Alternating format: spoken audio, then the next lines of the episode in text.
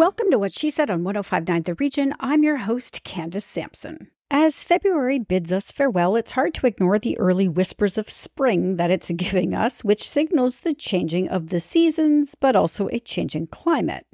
It's also gifting us with an extra day, a leap year bonus. While we might not spend those additional 24 hours precisely on February 29th, it's a wonderful opportunity to do something meaningful with that extra time we so often wish for. I hope you'll choose to spend at least one of those hours right here with me, though. Here's what I have lined up for this week. Julia Malott is here to discuss a topic that's been stirring significant conversation across Canada the use of puberty blockers for children with gender dysphoria. With politicians entering the dialogue now, it's a subject that requires a thoughtful and informed discussion. Julia, with her balanced perspective on complex issues, is here to share her thoughts on this sensitive debate. Anne Brodie is back with her latest entertainment picks, and this week we're diving into The Monk and the Gun, a film that Anne describes as genius on many levels, and it's a contender for Best International Feature at this year's Oscars. We'll also laugh and cringe a little with Suze, featuring the talents of Michaela Atkins and rising star Charlie Gillespie.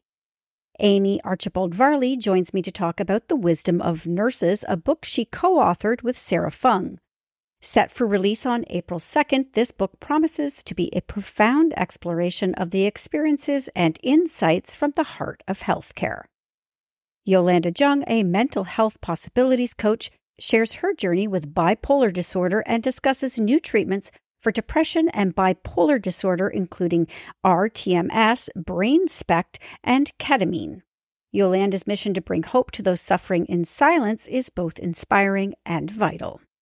And finally, Brianne Sommerville introduces us to her debut novel, If I Lose Her, a psychological thriller that delves into the complexities of postpartum depression. Brianne's fresh voice in the genre promises a gripping read that's as thrilling as it is thought provoking. So grab your favorite spot and join me for an hour of engaging conversations and insightful stories right here on 1059 The Region. Baby, pour that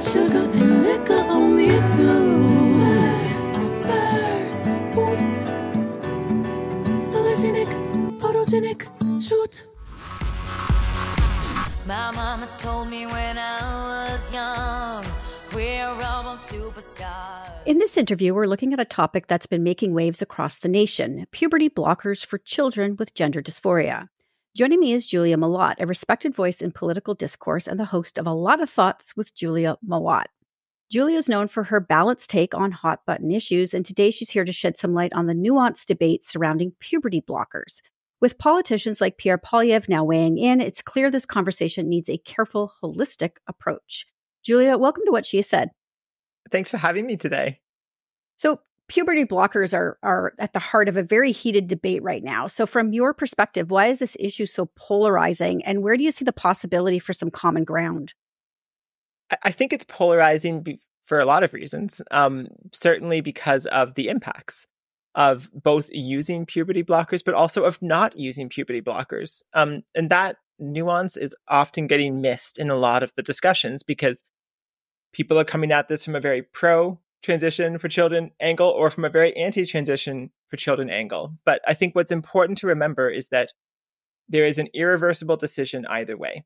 If a child goes on puberty blockers, then they, they have not started their their puberty at the normal time, and they're very, very likely to proceed on cross sex hormones. And there's implications of that. There's lifelong implications in terms of how it changes the body. I am transgender myself, of course, so I've experienced that. And that should not be taken lightly. At the same time, to not undergo puberty blockers, if you're gender dysphoric, means you're going to go through the puberty of your biological sex, which is also not fully reversible. People could probably hear that I sound like a man right now because I'm biologically male, and that's what happens with the male puberty. And so there's there's high stakes in either direction on this conversation.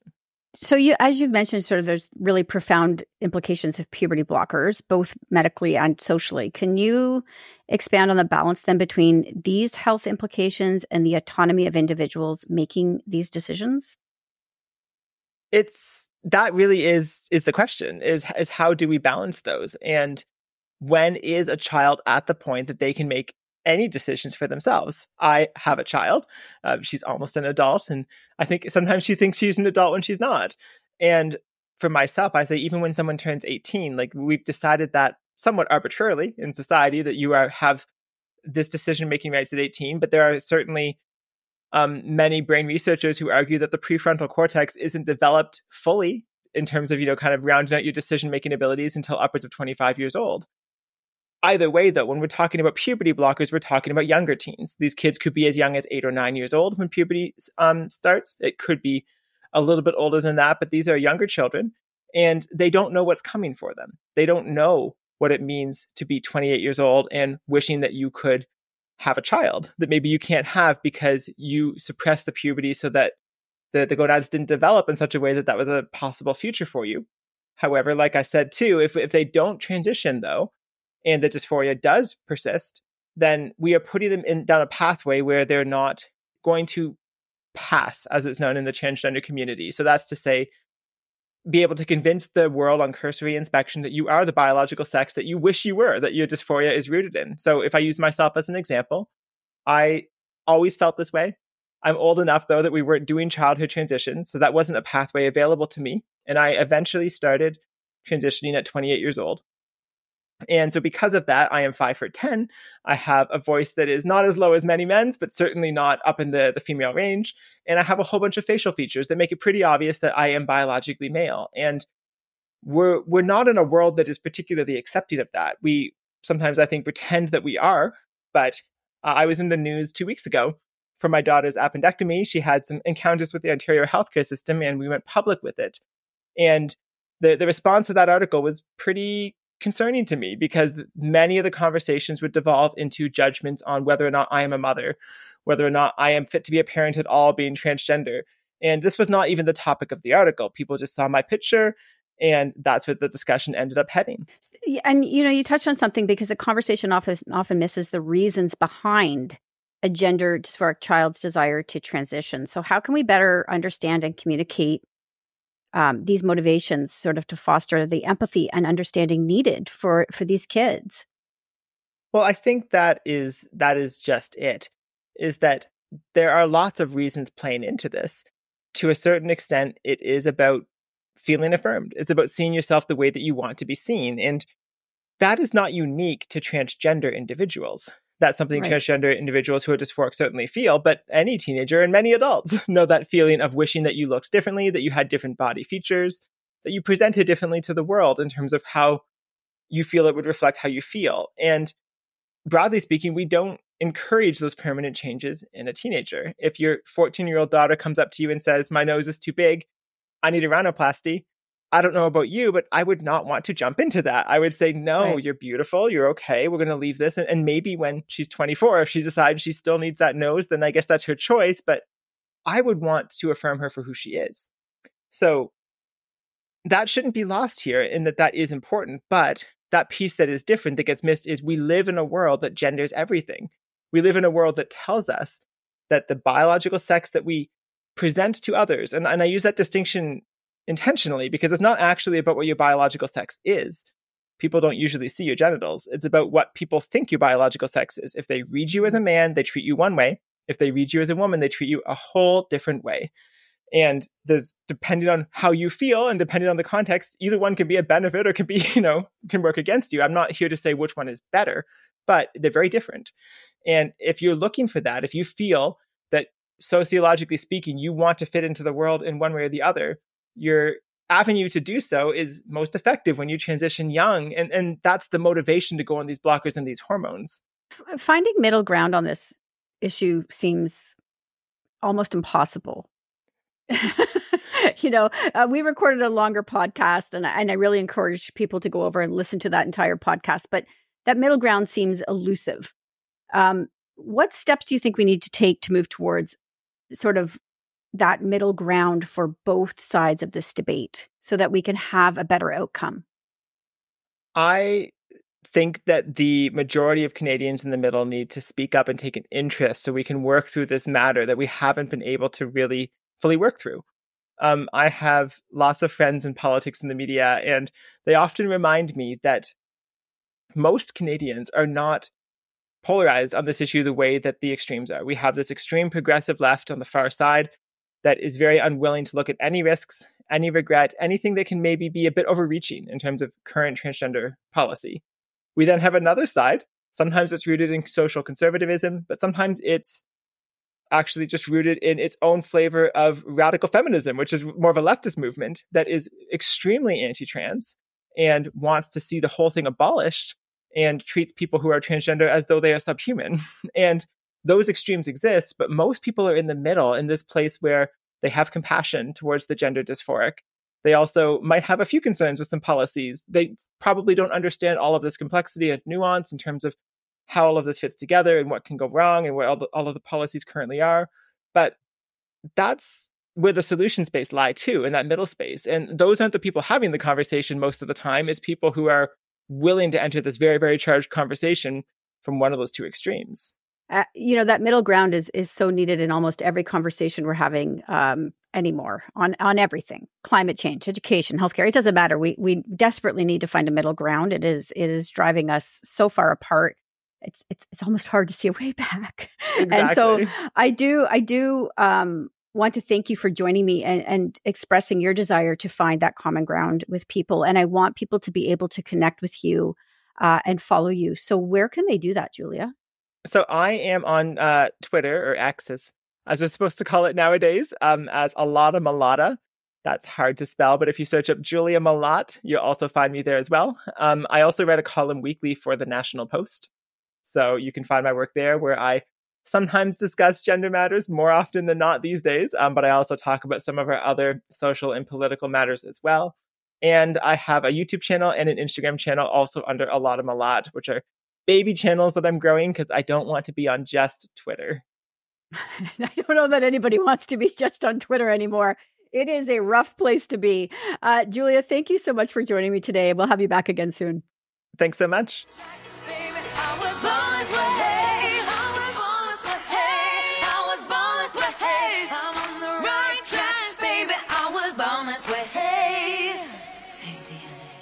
More with Candace Sampson and what she said coming up on 1059 The Region. Welcome back to What She Said with Candace Sampson on 1059 The Region. Said I don't want to leave you lonely. You gotta make me change my mind. It's time for Saturday Night at the Movies with Anne Brodie, and we're kicking off with a look at a monk and a gun. What a story! This is the most wonderful film I've seen in a long while, and it's from Bhutan by a Bhutanese uh, filmmaker, his second uh, big release.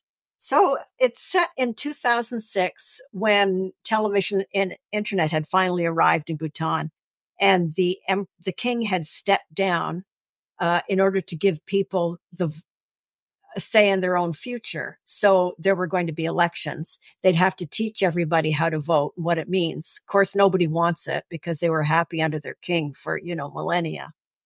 Uh, anyway, so an American guy shows up, really an entitled, wealthy kid, you know, uh, with a Bhutanese uh, guide. And he's looking for an American Civil War gun. And lo and behold, doesn't he find it in this tiny, tiny village? And this little old man owns it. The little old man's had it for decades and it's not in good shape. So the American offers them, believe it or not, in Bhutan, in the middle of nowhere, $75,000 for it. The, the man says, nope, that's too much. What am I going to do with that? Then he says, well, take 35. And the guy says, oh, all right. And then, um, the next day, a monk shows up. Now he's been sent by his lama to get a gun, find a gun anywhere because the monk, the, excuse me, the lama wants to set things straight, whatever that means. So he comes to the fellow's house and he hands him the gun for nothing, leaving the American out in the cold. So then the American and his guide have to chase the monk and the monk has the gun. Anyway, there are so many incredible, insane twists and turns in this fabulous film. Uh, and like, what a closer. It, And it's so interesting to see a country on the verge of change the way we see it there. And, um, you know, the, the, what greed is all about. The American is just such a, a bad example of a, of a foreigner. Well, listen, I would I would never knock democracy because I am all for democracy. Yeah. But what Oh, I did course. what I did note in the trailer, which I thought was very interesting, was seeing how suddenly when you had to pick a side, it was actually Yeah. causing division in the family. Uh, yes. Yes. which Just like quite today, interesting. right? Yeah, Yes. States. yes. Yeah. So yeah. very interesting. And, and Anne, is this a true story? Like, is it true that they did not have internet until 2006? Yes. Oh yeah, It- Wow. it- it's totally a rural spiritual country or was. Very So- interesting. Yeah, this is what's what's happening. All right. Listen, I have to tell you, I think Suze looks delightful. I grinned from ear to ear watching that trailer. Mm. So please tell me it lives up to those expectations. It's lovely. It's really fun. And oh my god, what a what a charismatic young man stars in it, Charlie Gillespie. My interview with him is on the site. So he plays a high school loser whose girlfriend is running off from Hamilton, I think, to McGill to go to university. Her mother, Suze, has just been dumped by her husband uh, for his pregnant girlfriend. So she's got to deal with a daughter gone, a husband abandoned her, and she discovers that the young man Gage that he's had he has a really rough home life. So she takes him in, and the two of them sort of help each other. And this kid, Charlie Gillespie, oh my word, the actor, he is so incredibly um, star powered and uh, eloquent and and goofy and fun. He's really a, an up and comer. Anne, I have to tell you, just watching him, his Yeah. star power I jumped off the screen. right? He is going to be huge. Yes, he is. He is. So the two of them decide to run off to Montreal to see the daughter who hasn't answered her mother's phone calls in a month. Um, the daughter comes out, rebuffs them completely, sends them home. Off they go. And, um, and then they have to support each other. And then, you know, things happen. Um, I'm not giving anything away, but the daughter does show up. It is so funny, so wild, so off kilter. And really, I think depends on this Charlie Gillespie's performance. Wouldn't you agree? Oh, well, I- like I said, I cannot wait to see the whole thing, but Yeah. I could feel his presence. Like he really does have that star power.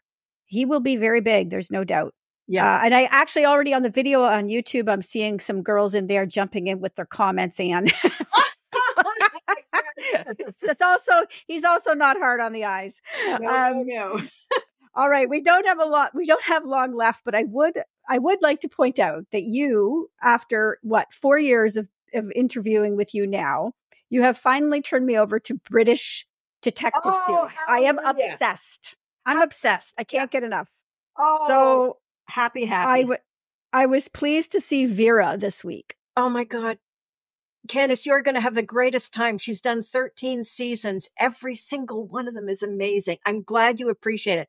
It's a totally different kind of crime drama from anything you'd find here or in the States. It's sort of, um, sort of based on Nordic noirs, but oh yes. And it's so wonderful in terms of character development. You see and you care about these people almost immediately.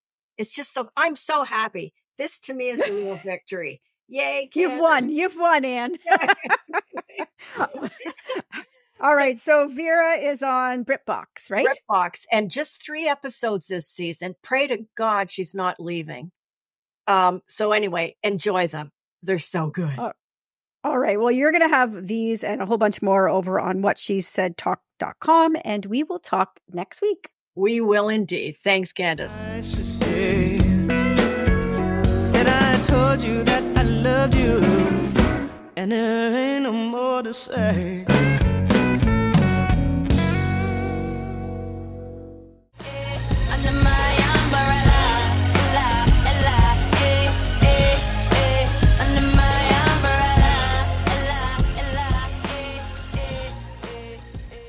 This next segment, I'm joined by Amie Archibald Varley. Amie, alongside Sara Fung, has co authored The Wisdom of Nurses, a compelling new book set to be released on April 2nd and available for pre order now. This book promises to be an enlightening read, offering insights and stories from the heart of healthcare. Amie, welcome to What She Said.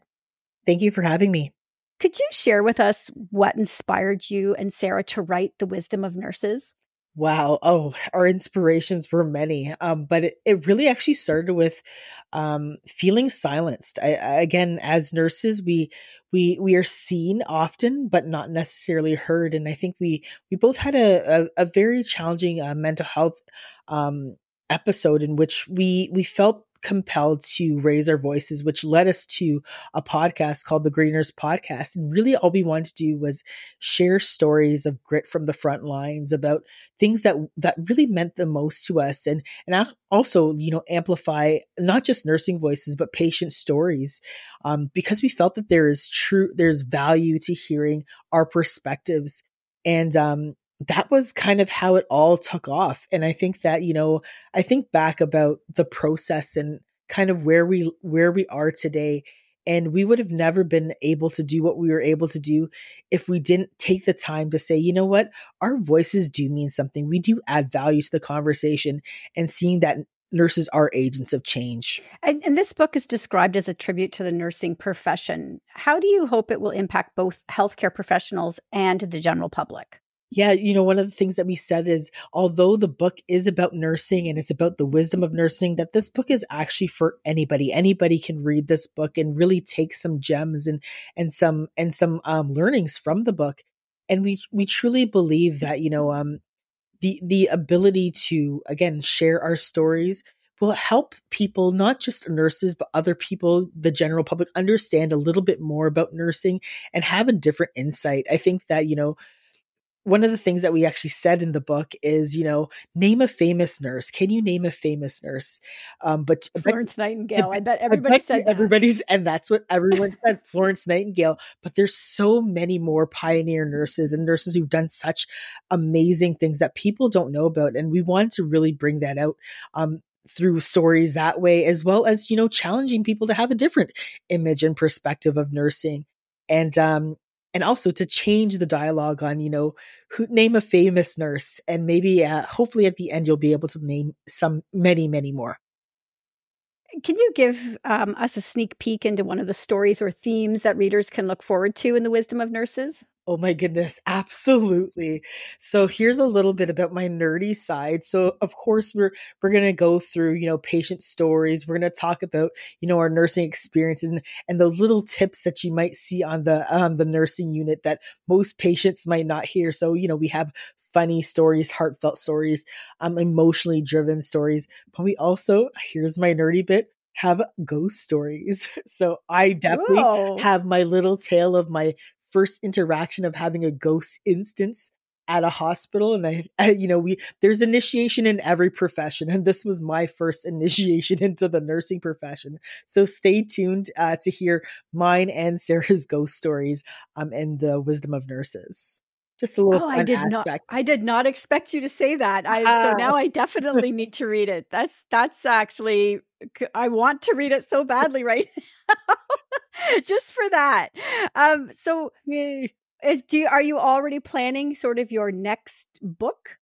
You know, uh, we we get that question quite often, and I think we're always thinking about what's next for um, you know myself and sara and for the gritty nurse podcast and again we have so much experience and so many things that we can talk about so we're always planning and we're hoping that for sure we'll bring a book number two eventually to to all you folks as well do you dive into the current state of healthcare in this book as well?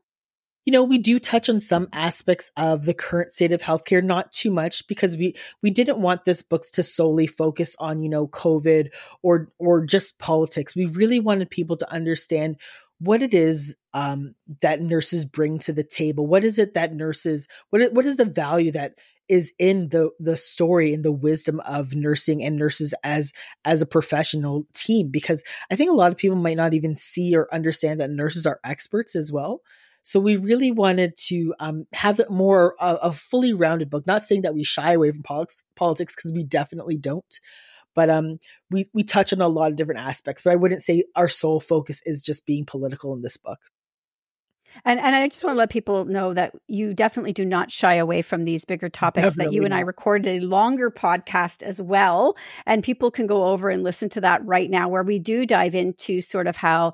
Uh, healthcare has become you know very political and and you know the privatization the creep of privatization so i encourage people to go listen to that but in the meantime where can they find you on social media and where can they find the book Right. So you can find me uh, on Twitter or LinkedIn. So my Twitter handle is at Amie Varley of Amie Varley. Uh, my Instagram handle handle is Amie A Varley. Uh, you can find me on LinkedIn, Amie Archibald Varley. I have a website, amyvarley.com. And you can find the book on, um, you can actually go to the HarperCollins website or it's available. It will be available um, on any any store. So Indigo, Chapters, um, Amazon. Um, you can avail. It's available for pre-order now, um, but it'll be it'll hit all bookstores uh, April second. All right, wonderful. I'm going to put all the links to that uh, in the blog post that goes out after this airs on radio. So, Amie, thank you so much for joining me today. Thank you so much for having me.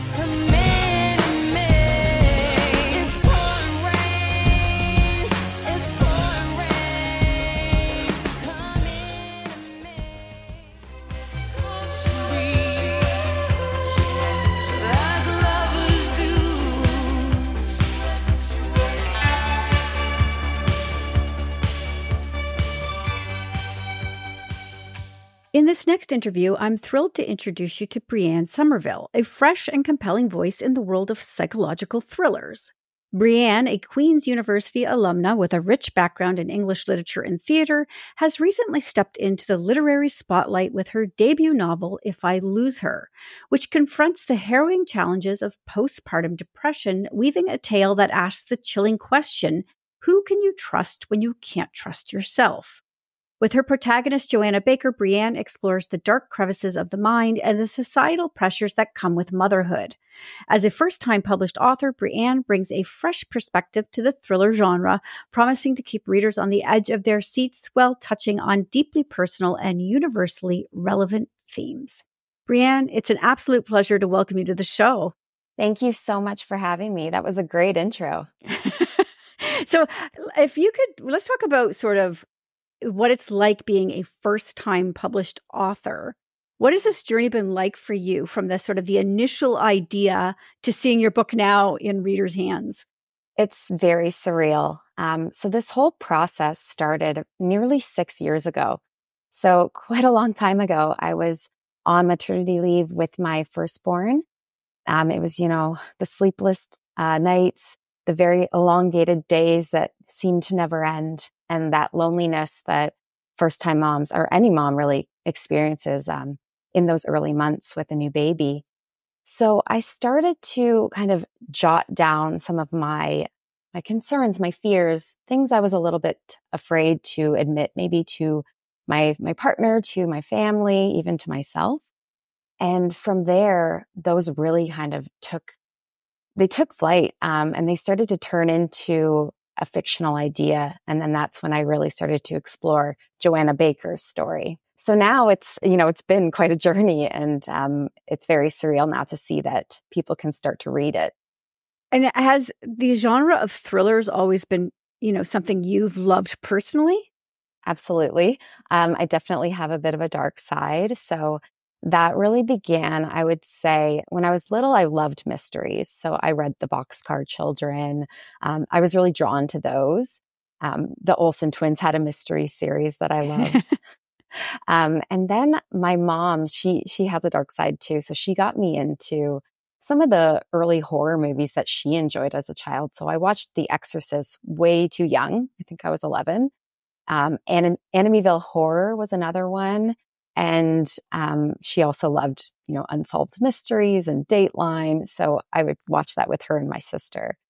And then I really got into some of the domestic suspense. I think the first one I read that really drew me in would have been um, Shari Lapena. She's a Toronto author, and her her first debut was um, The Couple Next Door, and it explored some similar themes. And I thought, ooh, this is really cool.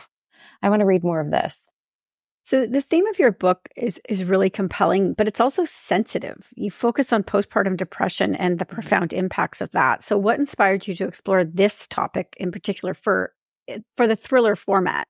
Absolutely. Um, so I personally suffered from postpartum anxiety. Um, with my first, I I found it incredibly overwhelming, and I think I kind of used my writing um, as a bit of a way to get that down on paper, um, get some of my fears um, out in the open, and I found that this is something as I've as I've shared the book and as I've um, you know been speaking with friends a lot, it's very per- pervasive. A lot of women have gone through postpartum depression or postpartum anxiety um, throughout their their maternity leaves, and I started thinking like, why aren't we talking about this more?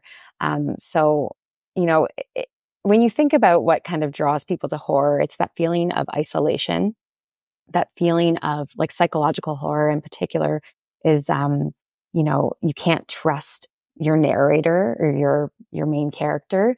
Um, there's a lot of playfulness with the mind and, and what it, what is taking place. Is that actually true, or um, can you actually you know doubt what what's what your narrator is um, actually telling you? So I thought that was very intriguing, and I had a lot of fun with it once I got into the the fiction part. So you had some obvious and some personal experience then. Did you have to do a lot of research as well into postpartum depression?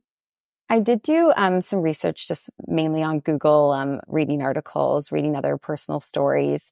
A lot of the experiences um, were based on my own feelings. So when I describe how um, her depression or her anxiety feels, that was just from my own kind of visceral reaction um, to my own experience.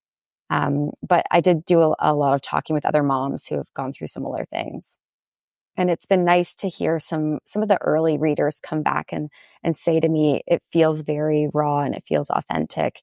Um, a lot of them had had similar experiences and, and found that it captured it well. So that's always a good thing I think the surprising thing about postpartum depression, depression or postpartum, um, you know, uh, I guess we is it depression? Is that what we call it? yeah um, in my in my case i found more of my anxiety was amplified Anxiety. Um, okay. Because I think what's interesting is I think a lot of women don't realize they had it until they reflect back and say, "Oh, wow, that's what that was." And that certainly that was my experience. I didn't realize it in the moment at all. It wasn't until years later, upon reflecting on it, that I that I realized it. So I, I, you're absolutely right um, that this is something we need to be talking about more. mhm. i think i think so many women are never diagnosed like they Yeah. they think back and they and they wonder like oh i just assumed that was everybody's experience um, so yeah i think it's important And so the teaser for the book hints at Joanna's journey to uncover the truth amidst her blackouts and the accusations against her. So how did you balance the elements of suspense and then this exploration of like sort of a real personal and internal struggle? yeah that was definitely a challenge because you i mean part of the thriller genre is you want people to be turning those pages quickly you know trying to guess um, who's behind it but you also have to be so sensitive to a topic that is this serious and um, is very personal to people. So i think for me i just tried to ensure that anytime there was moments where joanna is questioning herself that there really is this authentic experience that she she doesn't she takes time to think about you know the challenges of motherhood. She really doubts herself a lot and i think the reader goes on this journey with her. They want they want to root for her. She you know she's like their best friend who's just had a baby and they want to go through that journey with her and they want to uncover the truth because i think people really will connect with her it is a universal um, issue and i think people will definitely connect with her So are you currently writing your your sophomore novel? Can you share how the experience of writing If If I Lose Her has shaped your approach to the next project? Yes. So this this story idea, it's called What She Left Behind, and it's actually um, planned to be published in August 2025 with the same publisher, Rising Action. Um, and it was an idea I had actually before I pursued If I Lose Her. It was kind of on the on you know the back of my mind, and it's about a woman who um, she agrees to oversee the renovations of her parents' century home while they're in Florida for the winter. And she becomes very fascinated with the previous owners and their tragic past. She actually discovers a diary um, of a 16 year old who allegedly committed suicide. And she becomes very enthralled in this diary. She finds a connection with this, this girl and tries to um, uncover some secrets that are still kind of left unknown. I, you know, I speak to a lot of authors on this show, and I always just want to like dive into your brains and figure out how you come up with these things because I love how creative you are uh, thinking of these storylines. That's incredible. Yeah, it's it's funny. Like, and I think, I think a lot of writers are constantly just thinking in the in the background about characters and and voice and and different plot situations. So I think I I tend to do a lot of thinking at night and I'll keep my phone nearby and I'll jot down notes. It used to be by hand, but now I use my my iPhone and jot down notes when I have an idea. And sometimes they just, you know, fall and, and you forget about them, but other times they can come back and you can uh, reignite them. Well, I'm excited for people to find your book and connect with you. So, where can they do that? Absolutely. So um, it's available March 5th, um, um, wherever books are sold. So Indigo, Amazon, your local indie, um, you can check them out. Locally, I will be doing some book signings at Chapters Newmarket on March 17th and at um, Indigo Hillcrest on March 23rd. Um, so you can find me on Instagram. I'm at Brianne Somm, S O M M. And I'm also on, on X, I guess we call it now. And Yeah. TikTok too, if you like that. So yeah, check me out and, and I hope you read and I hope you enjoy. Thank you for joining me today. Thank you so much, Candace. This was a lot of fun.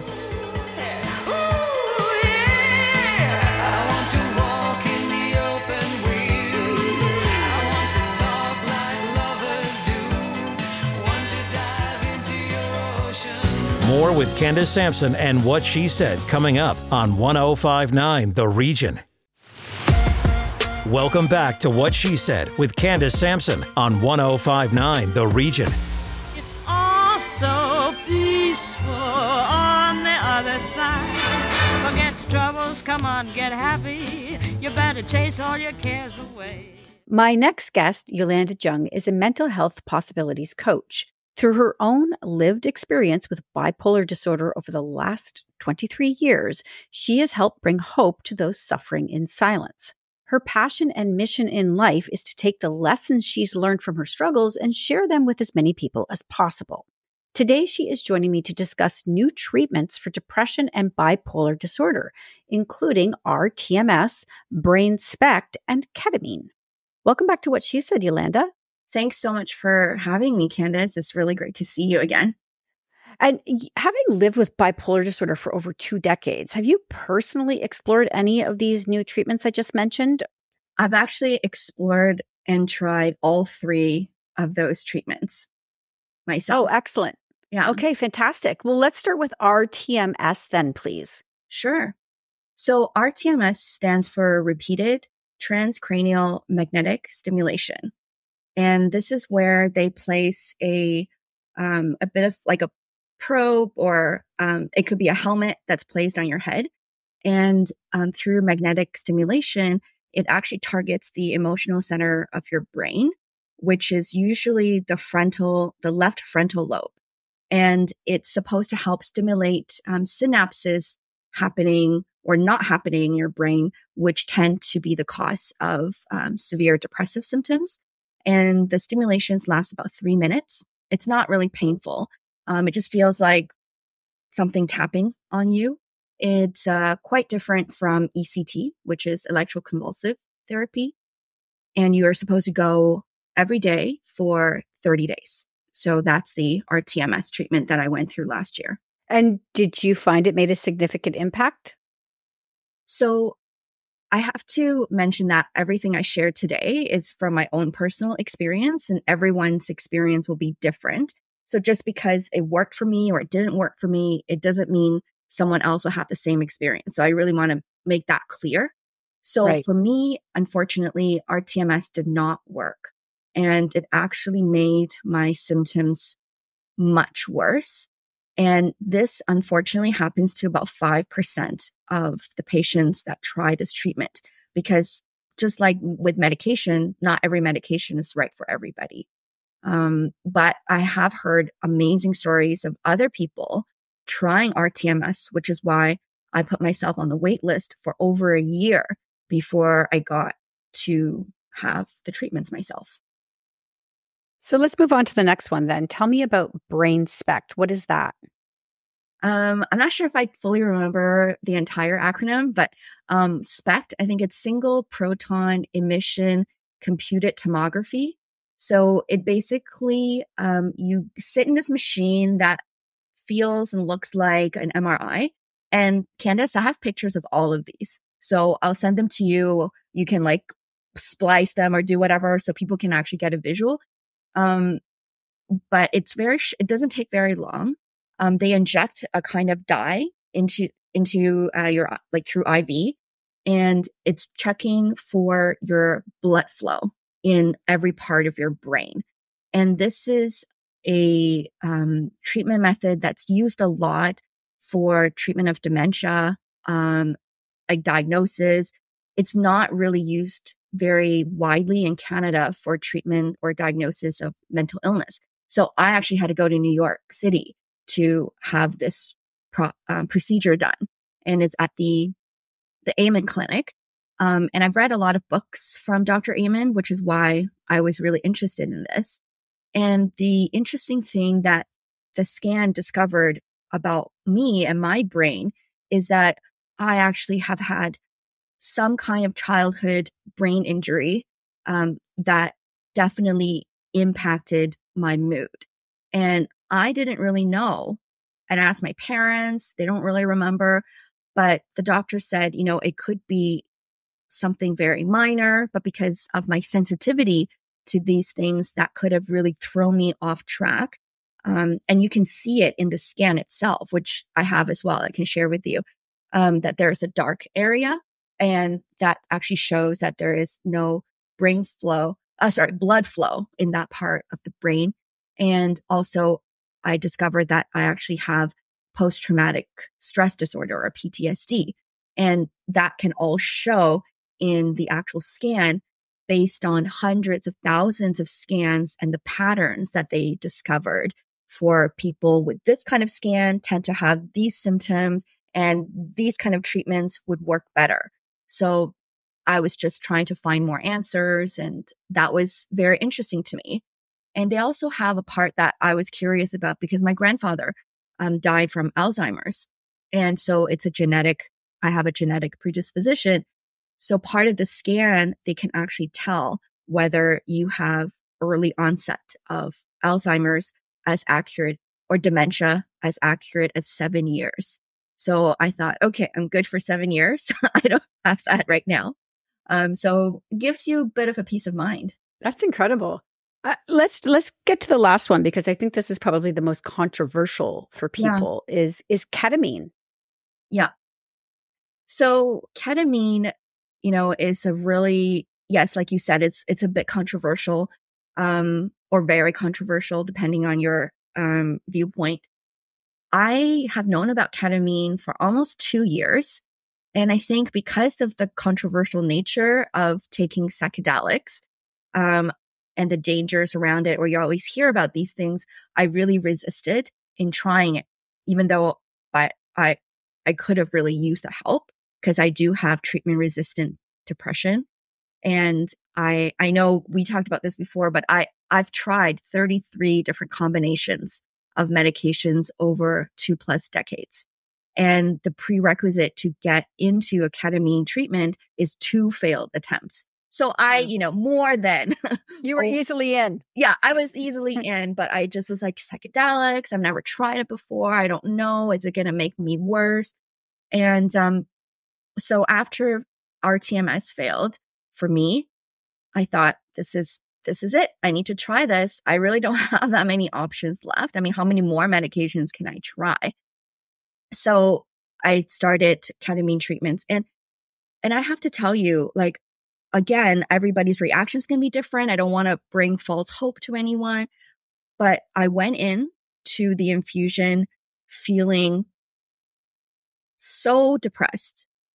I barely could walk, like just, I was so down and tired and fatigued and I was having suicidal ideation. They do a survey, right? Like, and so all these questions I, I answered yes to. And I woke up two hours later.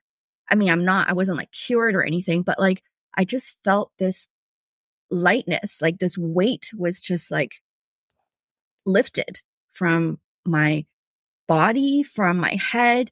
I was like, what did you guys do? like, what is that? And also, why did I wait so long? Um, so the way ketamine works is that it actually helps your brain to develop more synapses and it's called brain derived neurotrophic factor or BDNF. So if you think of it as like a garden, right? And our brain is just not like fertile enough to grow flowers. And that's what happens when you're depressed. It, it just doesn't have enough synapses. So ketamine stimulates and increases these BDNF levels, almost like Miracle-Gro. You know, it just like pours like Miracle-Gro on this soil that is not growing anything, which is my brain.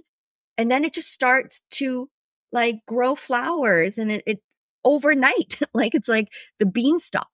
Um, so that's actually how really ketamine works. And it also blocks the activity of this other receptor called NMDA. I know it's like a lot of acronyms, but basically, if this receptor is blocked, then people who are depressed will not feel the depression as severely. Um, the only downside, I mean, really, I think the only downside with ketamine is that it's not permanent. Um, it's not like, oh, I feel better and then I'm better forever. You have to keep going to get these treatments. For the first four weeks, I went twice a week. And it's a lot of time commitment because the clinic that I was going to, that I am going to is in Mississauga. And so the whole experience takes half a day. And then I'm really tired by the end of it. And then I take another two hour nap. So basically a whole day is gone. Um, for, for me, some people may not get so tired. It just depends. And then for the next four weeks, you go once a week. And so they stretch it out so that it increases what's called the durability of ketamine. But you, if you want to maintain wellness, you still have to do lots of other things like therapy, exercise, eating well. Ketamine doesn't replace those things, but it does make me more able to do them. Because when I was severely depressed, I could barely get out of bed. I'm not going to go out and exercise or have a, you know, productive therapy session.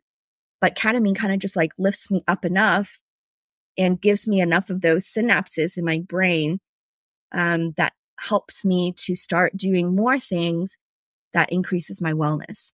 So, what advice would you give to someone then who's listening to this segment and is considering one of these treatments, but is is not sure because, as you said, one worked, one didn't, um, and and maybe it's cost, maybe it's it's nervousness.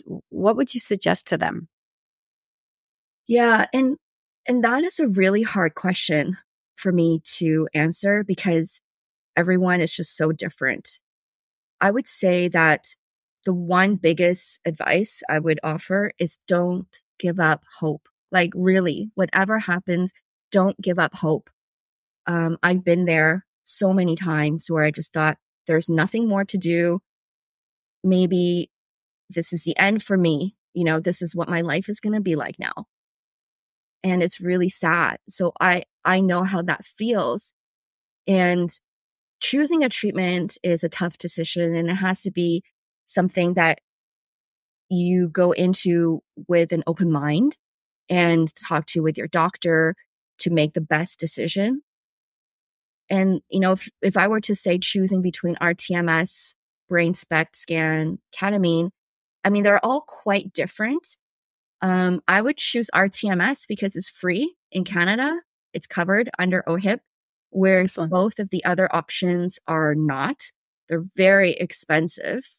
I feel very privileged to be able to access those treatments. I wish more people could.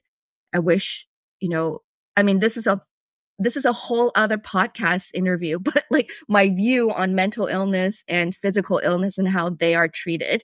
But really, I think the message I would love to deliver is just don't lose hope. Keep trying. You will get there.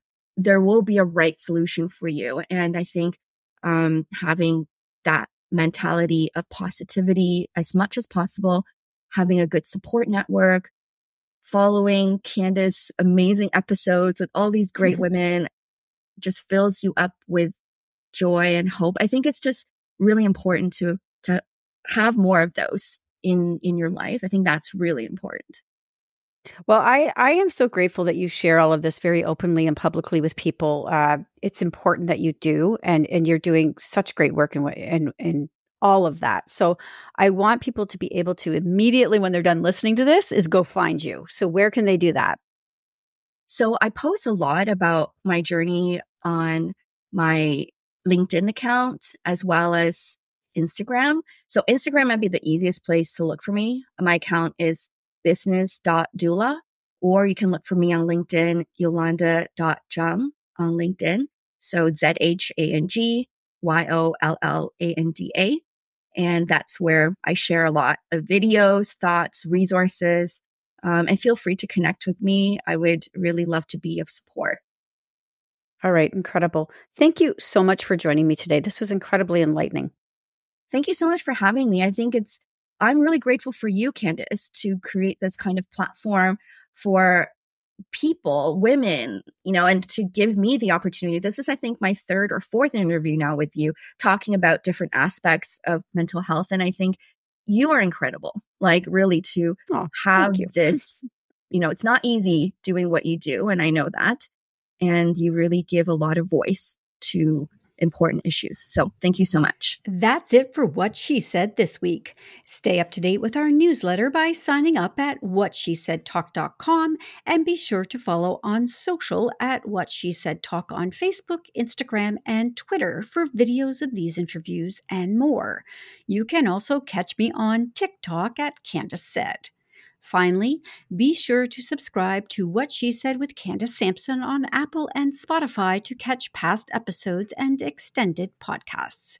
I'll be back next week with another What She Said on 1059 The Region. Previous episodes of What She Said on 1059theregion.com.